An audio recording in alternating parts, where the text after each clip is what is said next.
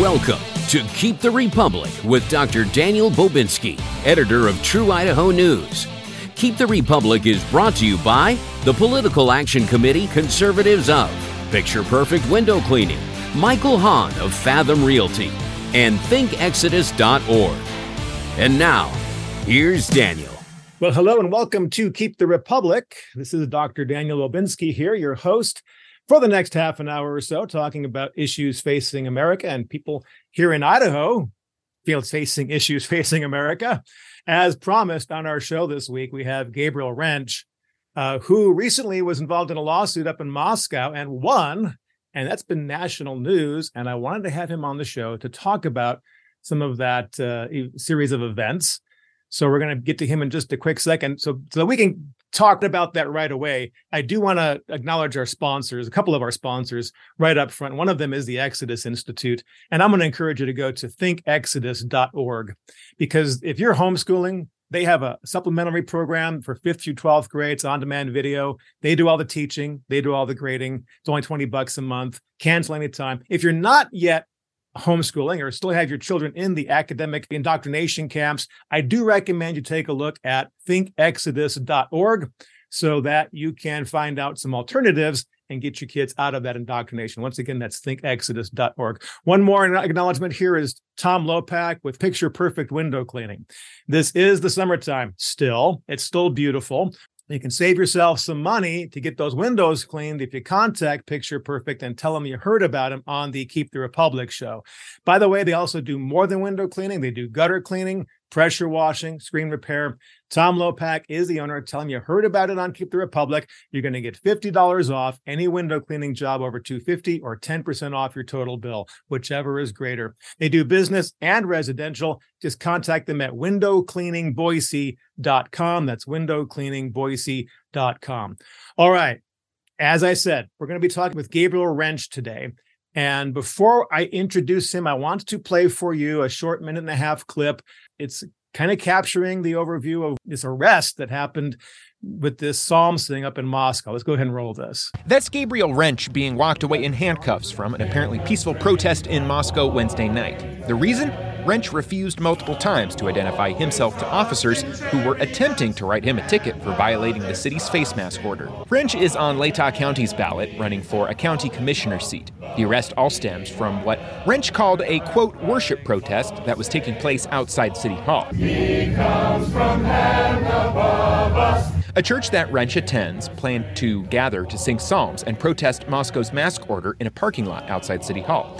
The order, which requires masks in public where social distancing isn't possible, was extended for several more months earlier this week. Rench said he feels the order violates his freedoms. Rench was later released from jail and only cited for not following the mask order. He says he wasn't cited for resisting arrest. Now, police do confirm, though, that two unmasked people at the protest were arrested for not identifying themselves to officers as well. Rench doesn't believe he was singled out, but rather happened to be the person closest to officers when they approached the group. Moscow's police chief tells Krem officers tried to give the church group multiple opportunities to spread out and come into compliance with the order. In fact, the city drew these dots in the parking lot before the protest happened to encourage the group to social distance, but Moscow's police chief says the group chose to ignore that. The citations are the first the city has issued since the order took effect this summer. And the chief of police says these arrests happened after close to four months of his officers trying to work with the community and educate about the order. Rench says he plans to fight the misdemeanor charge against him. He has a court date scheduled for next week. And that's kind of the summary that was on that uh, news station, KREM 2 News out of Spokane. And here over at Natural News, we have an, a headline that says Victory Christians arrested for not wearing masks at outdoor service receive a $300,000 settlement. Uh, Gabriel Rench has been on Fox News. He's been all over the country getting interviewed on this, and I'm so honored to have him on the uh, Keep the Republic show. Uh, Gabriel Rench, thanks for joining me here. How you been? Daniel, thank you for having me on your show again. It's good to circle back on this side of the victory. Yeah, well, uh, congratulations. Uh, I, I I'm kind of amazed that uh, you did win because the heavy hand of the law has been pressing down so hard against Christians and constitutional conservatives. So here you had this court battle. First of all, let me just ask the quick question What made you move forward with this? What was the the catalyst to get you going, and how did you get connected with the law firm? Yeah, uh, and also maybe just kind of go back, just a quick reminder on, uh, you know, never forget what happened in 2020. For us, we live in Moscow, Idaho, which is a, a blue dot in a red state, and our mayor shut down uh, the economy. We lost 3,000 jobs because our mayor shut down the economy in 20 March 2020, all due to the kind of the COVID, you know, debacle. And so when that happened, my church started protesting and we started singing psalms like what, like at that psalm sing that you just saw in the video, but it isn't downtown. And, and then we kind of pushed things and protested for, you know, um, you know, every month we'd protest because the city council would extend the outside mandate. It was an outside mandate where you had to stand either six feet apart or wear a mask if you were standing less than six feet apart. That's the outside mandate, outdoors. And then September uh, 23rd is when they finally we pushed the city council, our mayor, we kind of frustrated them. And this is what happens with with liberals is when you push them and push their authority, they're eventually going to get coercive. So even though their authority that they're grabbing is unconstitutional, we finally pushed them to the point where it's like, well, we're just going to coerce you. We're just going to make you obey. And that's where they arrested me. I my criminal complaint. I won my criminal complaint. It got dropped in January 2021. And to get to your question, I uh, uh, ended up meeting with both my chief of police and my arresting officer after my criminal complaint got dropped because I, I, I knew I was going to sue the city. I, I, knew I was going to sue the city prosecuting attorney. I knew I was going to sue, sue, the city supervisor. Um, that was a no brainer for me. I didn't really want to sue the cops because they're our cops. You know, we I um, for policing, uh, but I but they had did you know, they egregiously violated my constitutional rights while I was worshiping. And so I at least wanted to meet with them and hear from them. So I met with my chief of police, um, who's a good guy, um, but uh, he got caught up in the the moment and um, ended up arresting me. So so I sat down with him and I asked him, you know, what is what is your oath? How does that apply to defending my rights, my constitutional rights, and why did you arrest me? So that's basically the question I asked him. And we talked for about, and I told him, I told him at the very beginning of this, a meeting that I had with my chief police is like, look, I'm meeting with you because I don't want to sue you. I was just very transparent. I had nothing to hide. And um, and then we talked for about an hour, hour and a half, and it, it didn't go that well. Like I think he was um, holding back. I think he was being guarded because he thought he was going to get sued and didn't want his words to be held against him. So I remember leaving that meeting, calling my wife and saying, Hey, I think I need to include the cops in this lawsuit. And then the next week I met with my wrestling officer and he, he was really bad. He was egregious. Uh, he said it, I would do it all over again. That's what my wrestling officer said. I'd do it all over again. And so I remember walking out of that. I was like, I'm absolutely including the cops in this lawsuit because they don't know what their oath is. They don't know their own oath and they don't know how to defend our nation's constitution. So this is my only mechanism of you know my of airing my grievances and maybe getting something resolved. And so Thomas More Society, um, uh, by the grace of God, was so kind that they they defended me and they defended me for four years. I mean, it was about a three uh, it was about a three and a half year process, almost four years. And I didn't have the money to fight a city who basically has unlimited taxpayer resources to right. the, to hire prosecutors and defend them. Uh, so Thomas More Society backed me for three and a half years, and we were in we went in this three year federal lawsuit over 1983 claim. That's what that's what my claim was. 1983 um, uh, uh, lawsuit that kind of came out of the 1870s, actually. Um, and uh, so I went in this three and a half year battle, and we went through depositions. We went through the whole process. It was a long process, but I, during that process, I, we interviewed the city prosecutor, the assistant city prosecutor, the, the city supervisor, the former mayor, all these people. And there's so much egregious stuff that came out that the news, the media never reported on. Like like the city, the assistant prosecutor was like using bigoted and religious discriminatory language via text messages with her dad and other people regarding my case in my church. I mean, it was, it was like egregious, very egregious. Um, the mayor and the city supervisor were um, just so dismissive of questions. Um, and so, I mean, if if people, if the citizens were in the rooms with the interviews, they would be absolutely embarrassed of how they answered the questions and how mm. um, they played ignorant in it all. So the three and a half year lawsuit just I just won in July, uh, and we we won three hundred thousand dollars. Hundred fifty thousand dollars went to Thomas More. Fifty thousand dollars went to each person involved. There's three people involved, including me, and I get I get fifty thousand dollars, but I also get taxed out of that money. So the city wrongs me. They pay punitive damages, and then I I turn around and pay them back. It's insane. Our justice is so it's so crazy how this even worked out. So, uh, but I'm grateful for the victory. I felt like we won by you know five points when we should have won by 80 on on how some on how some of these things go down. Um, but that's uh, that's kind of the gist of what happened. Well, you talk about the dismissiveness toward the Christianity aspect of it. And even in that news report we just listened to, the news reporter says that you were attending a, an apparently peaceful protest. And yet here's the video that he's showing as he's describing it as an, apparently peaceful protest. And it's extremely peaceful. There's everybody's standing around with their families and their small kids and they're singing to the Lord. They got their hands up, they're praising God. And that, so that yeah. this is it's all just a kind of a slam. And then he said, even quoted Jesus, what Rench called a quote worship protest. It was obviously a worship protest. Yeah. Well, and you also, I mean, so he's doing this. He's mainstream media. He's part of the problem.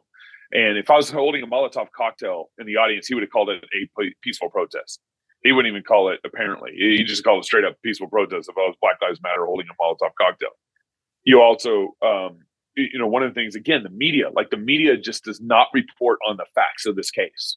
The mayor shut down our downtown and all my friends' businesses in downtown in March 2020. And within weeks, he goes five miles outside of town. That's his that's his the radius of his authority in this in this emergency order. And he's playing golf and drinking beer with his buddies. You know, three weeks before I got arrested in September of 2020. I got arrested September 23rd, 20 uh, September 23rd he uh, I think it was like September 5th or something like that. He was officiating an outdoor wedding, no mask, no social distancing, none of that. So it's and so, like rules for thee, but not for me. Hundred percent. And this is why the liberal, like the new, the Democratic Party, really is the party of like the CCP. You know, they care about coercion, control, and power. CCP. And if you threaten their um, control, if you threaten their power, they're going to coerce you to do what they want you to do, regardless if they got constitutional authority or not.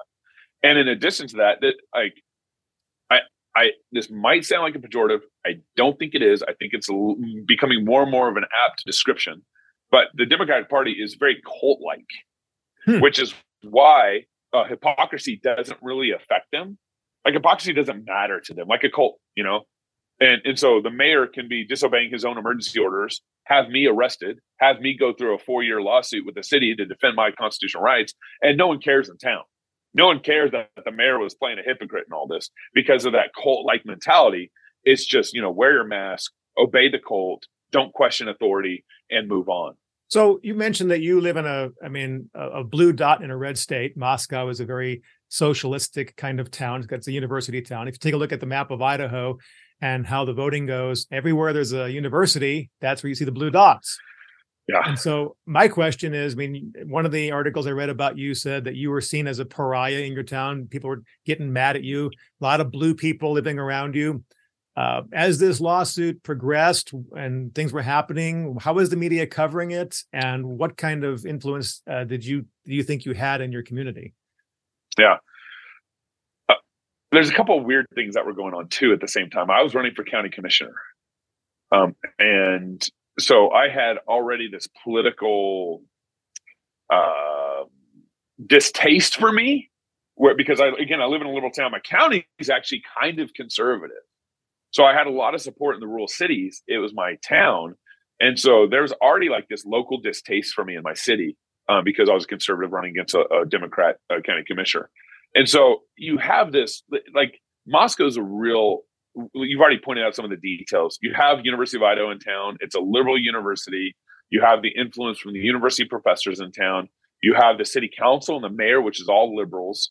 They're all made up of liberals. So they control the town. And and so they control the narratives, the daily news, which is our local newspaper. They work with the daily news and control the narratives. I mean, the daily news in our little town never covered any of the details that would have made the city actually own up and look and and that really looked bad for them. They never covered any of the details. So uh, it's like me kind of fighting this, you know, this leftist narrative against me. I get my charges dismissed. When I got arrested that night, I remember leaving the jail, walking to my car, which is about 10 blocks away and and people videoing me and cussing at me as I'm walking to the so it already word had already gotten out after three hours in jail. And then I would drive around on Friday. I got arrested on Wednesday. On Thursday, I was in interviews all day, ended up on Laura Ingraham Fox that night, Glenn Beck, and so forth. So that was Thursday. I was in the studio all day. And then Friday is my first day to really kind of run errands and get out and do stuff. My wife needed me to stop by the store on the way home. And I was getting, I was driving around town. People were flipping me off. I would go to Safeway, our local grocery store. People were cussing at me as I'm walking by them. I mean, it's just, you, you, can't make this stuff up. And I'm the mean guy, right? You know, they're cussing at me and I'm the mean guy in all this. So, um, typical liberal kind of hypocrisy and all that. And then as the case just grows, it doesn't matter what happens. I get my case dismissed. I'm still the bad guy. I just won my federal complaint, my federal lawsuit, you know, in the middle of July, you know, just a month ago. I'm still the bad guy. Liberals and on social media in town, they're still commenting like, "Oh, just get out of town." Like a federal judge awarded me three hundred thousand dollars because of my city violated my First Amendment rights, and the liberals in town still think I'm the bad guy. It's insanity. Mm-hmm. It is. Well, you were running for county commissioner, and I remember reading that you said that you you don't think you were targeted that you were just happened to be the guy standing closest to the police personally i don't believe that. I think you were targeted. Do you stand by that statement or where do you go with that? Yeah. Yeah. I think there's potential correlation that you could argue that i was targeted. I think i can only argue a correlated argument correlation. Um, and so it's not a strong argument, but it would be an assumption. There's no facts to back it up. That, that yep. Um, I, at least I couldn't, not in discovery. I couldn't find any facts to back that up in discovery. Sure. But I was running for county commissioner. I was the only politician, our local legislators, our local Senate representative. I was the only politician in town fighting our city council. I was the only politician that was at odds with everybody on the county commissioner board. They all voted against me. I was the only county commissioner candidate in town running who knew that our county was the second highest property tax county in Idaho. The current county commissioner I was running against, he didn't even know that. They're, again, they're just they're all in line. I mean, they're just do, following the cult liberal cult line, and they just do what they're told. And so I was pushing against all that agenda, and then I led a open up business rally in March 2020, April 2020. And I can tell you more about that. It sounds like you, you have another question coming. I, I do. I do. Because I was watching the video. I watched it multiple times. You were arrested, according to the news report, because you weren't wearing a mask. And that's why they arrested you. And I'm looking at the video. Uh, 75, 85% of that, that audience of, of uh, people in your church out there singing, they were not wearing masks. And yet it was only you and another couple that gets arrested I personally think the other couple got arrested to make it look like they weren't singling you out. But if they arrested you and this other couple, why aren't they arresting everybody else who's not wearing a mask? Yeah. I yeah, and point taken. I think um, you can also just logically it's impossible to arrest 300 people. Um, we don't have big enough jail cells in, in, in, our county to manage that. They don't even have a jail bus to manage that. But I I think that argument that you're making um, I'm open for it just because, you know, who's won an election that just got arrested two months before? None of no one on the city council voted for me. No one on the, you know, county commissioners, none of the county commissioners voted for me. Um, obviously the county commissioner I was running against, you know, so uh, everyone was against me. I mean, like politically against me. So I think you can make a, you know, a good correlated argument where like I was politically and religiously persecuted and you know my rights were violated as a politician and as a religious churchgoer uh, that evening. Uh, but you know, I'm, the reason why I'm I'm not going hard down on that is because I, I think in, in, a court you need facts, you need things to back it up. You just can't draw correlations. Yeah. And I couldn't really find discover those no, facts in, that, in my deposition. Makes total so. sense. Makes total sense. Yeah. Uh, again, there a question for you, but before I do that, I need to acknowledge a few more of our sponsors. One of them is Conservatives of which is an organization that might help in this kind of situation. Uh, Conservatives of is a political action committee that started here in the Treasure Valley. Their mission is to help constitutionally minded conservative Christians get elected to office, and they work by donations. And we have people sitting in our state legislature today and holding office today in this state and throughout America because of the work of conservatives of. Like I said, they work by donations. If you'd like to make a donation, just go to conservativesof.com, make a donation of any size, and be sure to tell them, hey, thanks for sponsoring the Keep the Republic show. They've been a sponsor of this show since the beginning. I also want to thank Michael Hahn with Fathom Realty. If you're a buyer or a seller, it doesn't matter. Mike's going to help you and he's going to represent you with confidence and integrity. If you're selling, Mike's going to help prepare your property so it appeals to the broadest market of buyers and set the best price the market will bear. If you're buying, Mike's going to help you find the property that meets your needs. Mike's a graduate of the Realtors Institute. He holds multiple specialist designations. He's been doing this since 2005. Contact Michael Hahn at idahoinvestmentproperties.com. That's idahoinvestmentproperties.com. Well, we're talking with Gabriel Rench about his uh, victory in this lawsuit. And Gabe, I wanted to ask you, what do you hope are the ripple effects of this finding from the court? Yeah, that's a uh, there's a lot there, and that's a really good question. For starters, I've received more interviews based off this victory than the interviews I received based off the initial arrest three years ago. Wow. And I think the reason is why is because there's a lot of people out there who got absolutely run over during COVID. Uh, you know, their business, their kids' schooling, education, um, you know, I mean, every every angle they got ran over, voter integrity, and and so I think just people seeing a victory out of COVID has been really encouraging.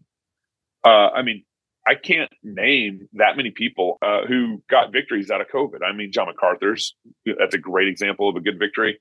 Uh, my victory, I think John MacArthur and my victories are probably the most notable um, national stories that have happened where there's actually victories. And so I, I, think people are just dying for a win uh, during COVID, and there should have been a lot more wins. Uh, I think that's one good outcome of this. Uh, secondly, is is this victory reminds the court system, reminds the cities, excuse me, not the court system, well, the court system too, but reminds cities that your mayor, your little tyrannical mayor, cannot take away your constitutional rights during a pandemic. Can't. No way. Can't tell you what to wear during a pandemic. Can't tell you what to put on your face during a pandemic. Can't tell you how far you need to stand apart during a pandemic. So I think the the national recognition of of this case hopefully will um, remind um, you know petty tyrants in this in this war in, the, in our cities that they can't ever do this again, um, no matter the circumstances. So um, there's there's a lot more to that that question, but those are the two big E on the eye chart that has been an issue that people have been arguing, and it's been an, kind of an undecided issue. And I encourage the fact that you pushed it because there are those that say that you cannot be arrested for a order put out by a mayor. Uh, if the mayor makes an order, or anybody in the county or the health department makes an order, that's not a law. And so there's this argument out there, and I think it's a valid argument. I, I, think I personally happen to side that the fact that it's not a law, they can't fine you or, or cite you for violating something that's not a law. Right. Um, what are your thoughts? What have you been? You've been involved in this up to your neck. What have you been hearing about that? Yeah, I think that is still not. This is not going to end that debate. Um, but I absolutely agree with you that um, citizens should follow laws and not made up orders that have that were um, not that were not voted on by a legislative session. Legislators are who make laws. You know, this is civics 101. And so I think if a mayor, um, you know, orders are made up law, especially emergency orders. Um, of course, they're they're going to try to ground it in the governor's emergency order. And Governor Little, you know, may I remind you that I was arrested under Governor Little's conditions. Governor Little he was the one that shut down churches initially. Our mayors followed suit. Like right. like Governor Little, Republican, you know, so we have this Republican governor who grounded his emergency order supposedly in our, our emergency laws that he had, and then my city grounded their powers in the governor's uh, emergency order, and and so it's a it's a it's a mess. It's a fight. Um, but those health emergency orders are not law. They were not voted on by the legislative session. In fact, Governor Little wouldn't even call them back in to vote it on on it for a legislative session, even so, when they asked for it. Right, and herein lies right. the problem because they're gonna. There have been they've been saying that okay, it's an emergency, and the and the governor has emergency powers. Um, those powers, according to the Idaho Constitution, is 30 days. He can issue an emergency power. He's, I, I guess, he's allowed to extend it another 30 days, and then by law, he's supposed to bring the legislature back into session to decide if they want to continue it. He decided no, and and the former attorney general for Idaho agreed with him on that. Mm-hmm. Here's the problem that I think people don't understand: if the governor Mhm. decides to call an emergency, now we've got a dictatorship because he can. If, if we're going to go with this, where the governor can Yep. just say whatever because there's a quote on an emergency. We've just fallen into a dictatorship. Yeah. Um, uh, I think one of the things that became really clear and apparent in all this is how ignorant our leaders were of history in the past. Um, you know, Hitler used health orders. Um, I mean, there's Jewish health codes that only applied to Jews. you know, there was uh, our past. Um, we've been, uh, you know, our and, and I would say the, the second thing that uh, our the baby boomer generation has failed us. I mean, they just absolutely failed us. They Hmm. were not courageous when they should have been. And the baby boomer generation, I had baby boomers in my town who were conservative Republicans who wouldn't vote for me because I was such a fighter. Isn't that They voted. They voted for they voted for the uh, the liberal candidate against me. And I remember one uh, supposed conservative business owner in town sitting down with me. He's like, "Man, you know, you need to use more honey and less vinegar." You know, kind of that whole argument. I'm like, dude, they've shut down my friend's businesses. And they shut down his business, and he didn't care because he's basically made his money. He's basically made his retirement. And so he's not going to fight. He's financially fine. He can handle the six month, three month, four month, whatever shutdown it was. And that's why we do this show is to educate people. Um, unfortunately, Gabe, we are out of time for this show. I want to let people know that you do have a podcast. Yeah. How do people Thank find your podcast? Yeah, my website is crosspolitic.com. That's cross of Christ, crosspolitic.com. Jesus over politics is our, and we do four shows a week. And we also host a conference. This year, our conference is at the Ark Encounter in Kentucky on the politics of six day creation. And you can go to fightlaughfeast.com to check that conference out. Fantastic stuff. One more time with that website. Fightlaughfeast.com. So our tagline in our show is fight, laugh, feast because we we believe Christians need to fight better together. We need Christians to laugh together, and we need to feast well together. Dot com. I love it. I love it.